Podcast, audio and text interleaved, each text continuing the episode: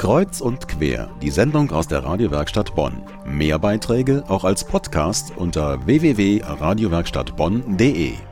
Das sogenannte Komasaufen unter Jugendlichen. Das Thema schauen wir uns heute Abend in der Radiowerkstatt Bonn ein bisschen genauer an. Vor allem ja jetzt zu Karneval, wo viele ausgelassen feiern, interessiert uns die aktuelle Situation in Bonn. Bei mir ist Jasmin Friedrich von Update, der Suchtberatung von Caritas und Diakonie. Guten Abend. Hallo, guten Abend. Sie haben vor einiger Zeit das Anti-Alkohol-Videoprojekt geleitet, dessen jungen Sängerin ich heute vorgestellt habe, die mit ihrem Video Übertreib es einfach nicht ihre Gleichaltrigen auf die Gefahren von zu viel Alkohol aufmerksam machen möchten. Frau Friedrich, Sie haben das Projekt geleitet, damit mehr Jugendliche für das Thema Alkohol sensibilisiert werden. Warum haben Sie eigentlich als Aufklärungsmittel diesen Song gewählt, um die Jugendlichen zu erreichen?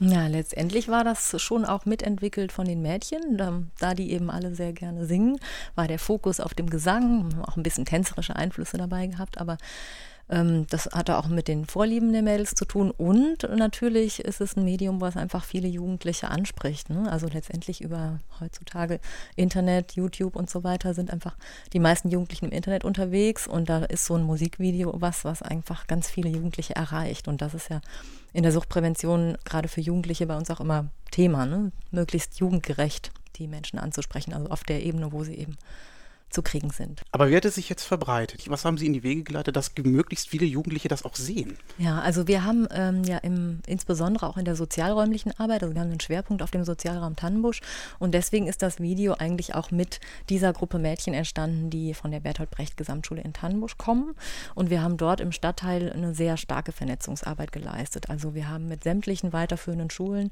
in Tannenbusch einen guten Kontakt dort mit den Schulsozialarbeitern, mit den Schulleitungen und machen dort eigentlich regelmäßig regelmäßig Projekte zur Suchtprävention in verschiedenen, auch in Jugendzentren, in den Einrichtungen in Tannenbusch. Und da hat sich das natürlich auch ähm, dann über Lehrer und über Schüler, über Jugendliche, mit denen wir zu tun haben, so von Mund zu Mund, denke ich, auch ein Stück weit verbreitet, dass es dieses Video gibt und dass es dann eben auch die entsprechenden Klicks bekommt. Das ist, hat sich dann, denke ich, hauptsächlich über die Kids so verbreitet. Mhm.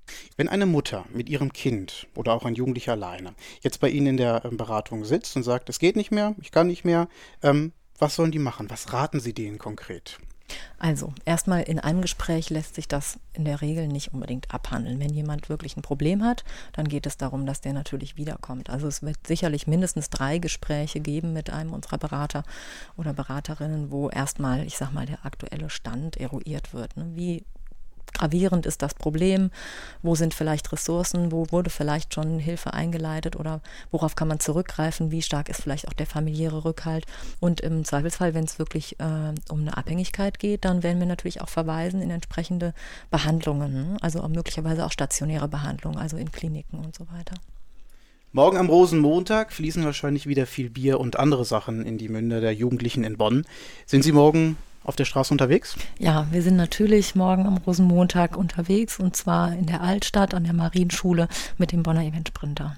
Das ist unser mobiles suchtpräventives Angebot, also so ein großer türkisfarbener Bus, mit dem wir schon seit jetzt, glaube ich, äh, vier Jahren ungefähr ähm, jedes Jahr an Karneval, aber auch zu anderen Großveranstaltungen die Jugendlichen aufsuchen, also auch rein in Flammen und so weiter. Da sind wir in der Rheinaue und ähm, schenken dann alkoholfreie Getränke aus, ähm, reden mit den Jugendlichen, versuchen auch so ein bisschen Einfluss drauf zu nehmen, indem wir vielleicht fragen, hast du heute schon was gegessen?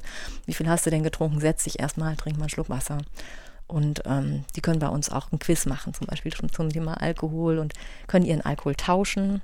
Also wenn man das Gefühl hat, oh, ich habe ja doch schon zu sehr einen im Tee und ähm, könnte auch mal lieber was äh, von dem, was ich gekauft habe, weglassen, dann können die das bei uns eintauschen und kriegen dafür einen Snack oder ähm, ja, eins unserer netten Giveaways.